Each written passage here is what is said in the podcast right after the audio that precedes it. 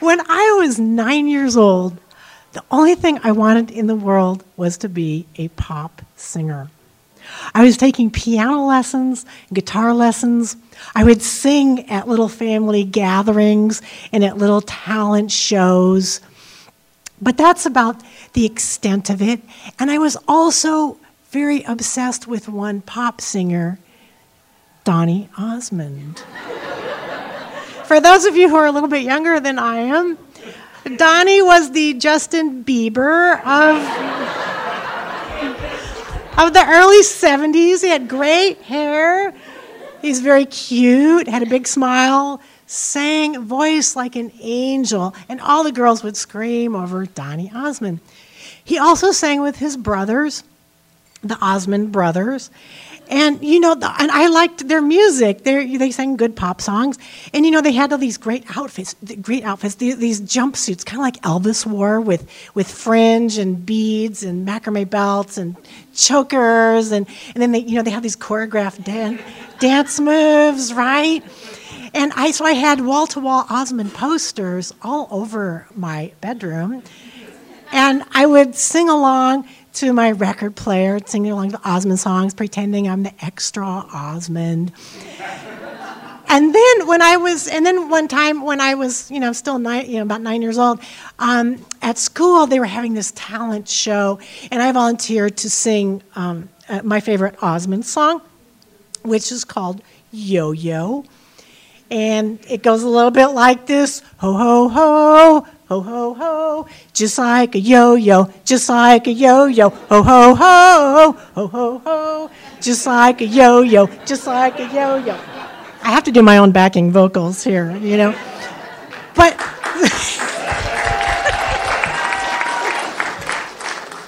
I don't have all the Osmonds behind me. But but so and you know and but then at school like for the next year it was usually boys and there was a handful of them would call me yo-yo girl. This is not how i pictured my pop star career going. This was not how i pictured it at all. But anyway you know you had to deal with that. But i still would write letters to donny osmond. I write fan letters. And as it happens there was one I never sent. There was one I never sent. It is dated March 28, 1972. It's written in pencil, very careful cursive, on a piece of notebook paper. And this is a copy, this is not the original. But you know, there's a couple things, like I had some um, hard things to tell Donny.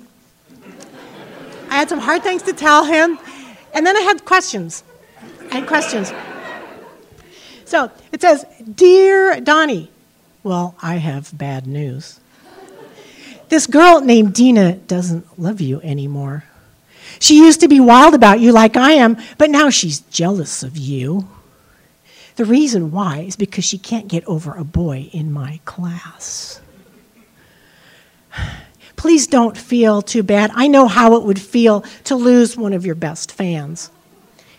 Even a lot of people don't like you and twice as many do. It was some hard news I was giving him. The people who didn't like him turned out were those boys in my class. They just harassed us endlessly. Now, to me, though, the heart of this letter is deeper. It, we go a little bit further down, and I'm like, where do you start to be a singer? I mean, how did your career come about? I would love to be a singer, and I'm trying to perform whenever I can. How do you get a song published and make it a hit? and then, how do you write songs? I'm trying to write songs, but they sound like a bunch of crud on the piano. Now, I ask you, is this a letter of somebody in love with Donny Osmond? No. No. This is someone who wants to be Donny Osmond. I envied Donny Osmond. I wanted to replace Donny Osmond and sing with his brothers. Uh, but anyway, so I actually got to see the Osmonds when I was a kid. My dad took the family to see the Osmonds. It was my first big arena concert, and I was really excited because I know all their songs and everything, but I couldn't hear the songs very well because every time Donny opened his mouth, all these girls started screaming. I couldn't hear the music.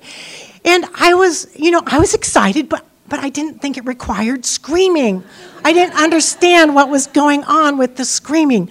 Frankly, I was feeling just a little bit superior. My nine year old self, I just, I didn't understand. And then, a couple of decades later, I did at a k.d. lang concert.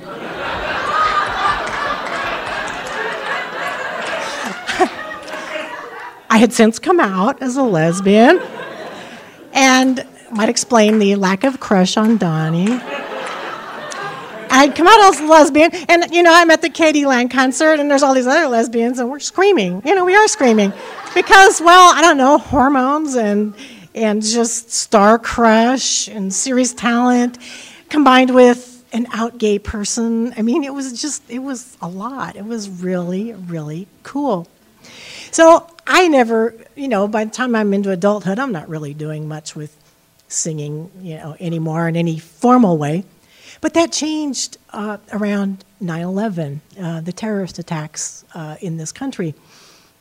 I was feeling really sad, like well, I'm sure a lot of people were. The whole country was in mourning.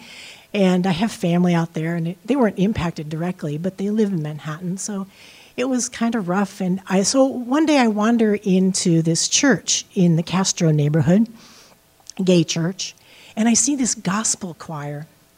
And they're singing and they're clapping. And I was like, oh, wow. So the next week, I come back and I join the choir. And I stayed for 15 years in the alto section in gospel music is so powerful and so moving and it speaks to hope and it just always lifts me up. I still listen to it. But I'm not in the choir anymore. My interests kind of shifted, but I always carry that with me. Now nowadays I sing to an audience of one. My dog. I have a little white poodle mix and her name is Maddie. And I was really surprised after I had her a while that I would be walking along or something silly would happen and, and I would start chanting or saying something and then I would turn it into a song. And then I would put it on my phone so I would not forget it, you know?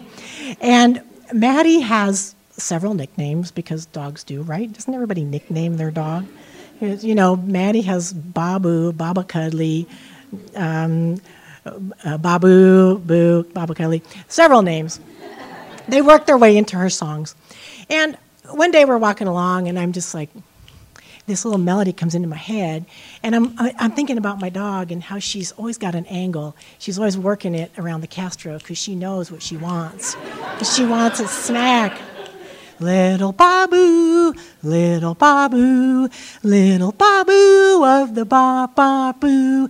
Little Babu, little Babu, little Babu of the ba ba boo. There's a little dog and she's shaking down all the businesses around the town for, for a biscuit. Give it up now, she wants a biscuit. And how? Little Babu, little Babu, little Babu of the ba ba boo. Little Babu, little Babu, little Babu of the ba ba ba. Well, she's short and fluffy, don't you call her fat. She just wants a biscuit, and that is that. So give it up. Give it up now. She wants a biscuit and how. Little Babu, little Babu, little Babu of the ba. Little Babu, little Babu, little Babu of the ba boo.